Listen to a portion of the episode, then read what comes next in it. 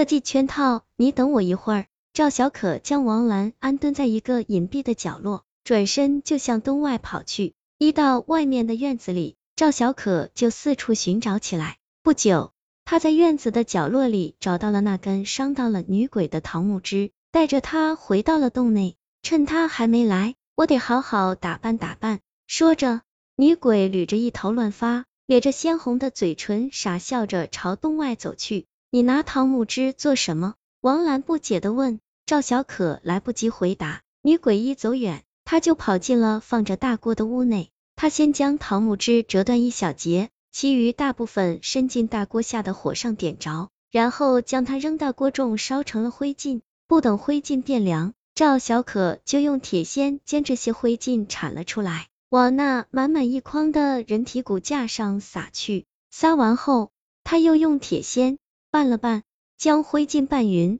看到这儿，王兰知道赵小可要做什么了。他正想夸奖赵小可两句，外面传来了一阵响动，赵小可赶忙拉着王兰躲了起来。女鬼笑盈盈的走了进来，后面还跟着一个面目狰狞的男鬼。一进屋，男鬼就走到放骨架的竹筐前，贪婪的吸了一口气。亲爱的，快吃吧。女鬼将那一竹筐人骨架往男鬼面前推了推，男鬼一把抓起几个人骨架。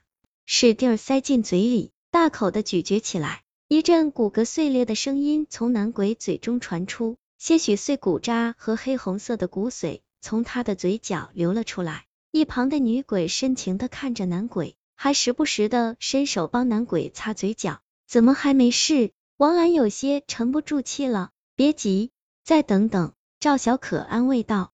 吃着吃着，男鬼停住了，捂着肚子皱起了眉头。这些骨架里面怎么会有桃木枝的灰烬？趁两个鬼毫无防备，赵小可突然跳了出来，他一把抓住男鬼，用手中剩下的一小截桃木枝抵住男鬼的脖子，冲女鬼叫道：“我朋友吃了你的瓜子，中了你的邪术，你快把我朋友复原，否则我就让你男朋友魂飞魄散。”女鬼一脸紧张的冲赵小可说道：“你千万别伤害他。”我这就去把你朋友复原。女鬼乖乖的转过身，朝王兰跟前走去。她刚走出去两步，就猛地回转过身，一把抓住赵小可握住桃木枝的手，将桃木枝狠狠的插进了男鬼的脖子里。顿时，男鬼惨叫不止，脖子上不住的冒出黑烟和脓血。赵小可吃了一惊，难以置信的看着眼前的一幕，男鬼慢慢滑落到地上。女鬼抓着赵小可的手，使劲儿往前一推，将一整根桃木枝都推了进去。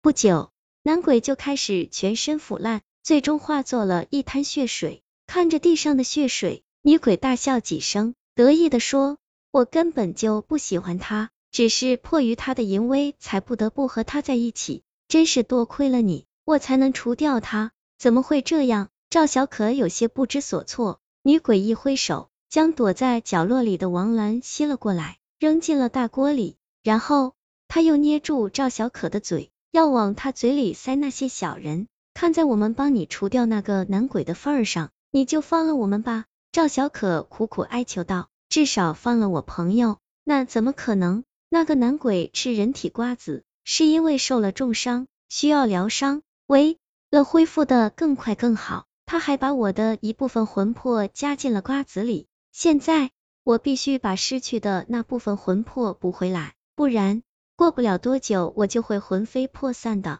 女鬼一边往赵小可嘴里塞小人，一边恶狠狠的说。突然，女鬼身体猛地一颤，瞪大了双眼，她慢慢的回过头，看到王兰正站在自己身后，双手抓着那截桃木枝，将它深深的扎进自己的腰中。女鬼一脚踹飞王兰，拽掉桃木枝，吼道。我没吃桃木枝的灰烬，只被桃木枝刺一下，对我是不会造成多大伤害的。之后，女鬼转过身，俯身要去抓赵小可，王兰猛地扑了过来，抱住女鬼，连拖带拽的将她拉进了那口锅里。为了防止女鬼飞出去，他死死抱住女鬼，冲赵小可大叫道：“快把火声大些，越大越好！你怎么办？”赵小可着急的问。我快抱不住女鬼了，你快些！见状，赵小可赶忙低头，拿起一旁的扇子，对着锅底的火扇了起来。尾生火渐渐变大，一股股黑烟冒了出来。